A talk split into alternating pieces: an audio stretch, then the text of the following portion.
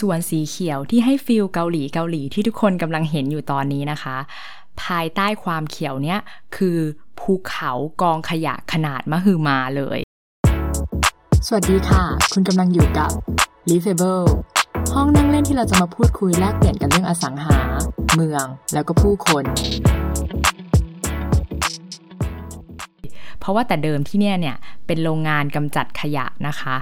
ซึ่งส่ง กลิ่นเหม็นมาก เรียกได้ว่าเวลาขับรถผ่านอะในช่วงที่ผ่านโค้งตรงเนี้ย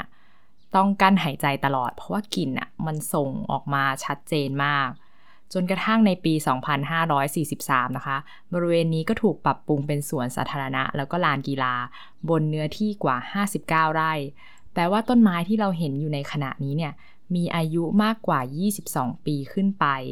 มันเลยทำให้ความเขียวแล้วก็ร่มเงาเนี่ยชัดเจนแล้วก็เต็มที่ ความพิเศษของสวนนี้ที่สวนอื่นไม่มีนะคะ ก็คือมันจะเป็นเนินเขา มีสโลปเบาๆทำให้การวิ่งเนี่ยของเราเนี่ยไม่น่าเบื่อ มีเส้นทางคดไปมา และนอกจากนั้นนะคะ ก็ยังมีทางจักรยานที่คนที่มาใช้บริการเนี่ยสามารถขับขี่ได้ด้วยเช่นกันส่วนบริเวณนอกสวนนะคะ ก็ยังมีสระว่ายน้ำสนามบาสสนามบอลสนามเทนนิส แล้วก็สนามแบดมินตันในร่มด้วย เรียกว่าครบครันสำหรับการออกกำลังกายของออผู้คนในบริเวณย่านชานเมือง ย่านรามอินทราย่านสะพานใหม่เลยนะคะ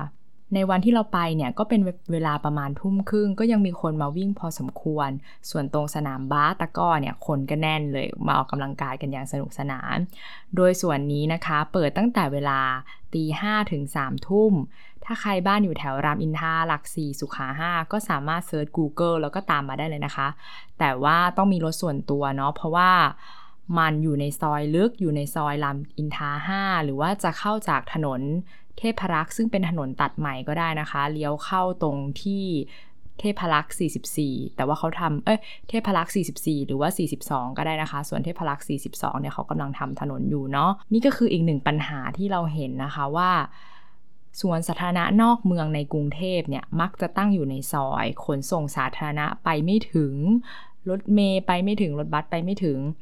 เพราะฉะนั้นทำให้เด็กนักเรียน วัยรุ่นหรือคนที่ยังไม่มีรถส่วนตัว ยังไม่มีมอเตอร์ไซค์ยังไม่มีรถยนต์เนี่ยนะคะเป็นของตัวเอง ก็จะไม่สามารถไปใช้บริการบ่อยๆได้ การเดินทางเข้าถึงสวนพวกนี้ยังลำบากอยู่ ถ้าไม่ต้องรอครอบครัว พ่อแม่หรือคนที่มีรถพาไป ก็ต้องออต่อวินมอเตอร์ไซค์เพื่อเข้าไป ซึ่งมันไม่ใช่การใช้งานได้ทุกวัน แต่สำหรับคนที่อยู่ในพื้นที่แล้วก็มีรถส่วนตัวเนี่ยก็ถือว่าสบายเลย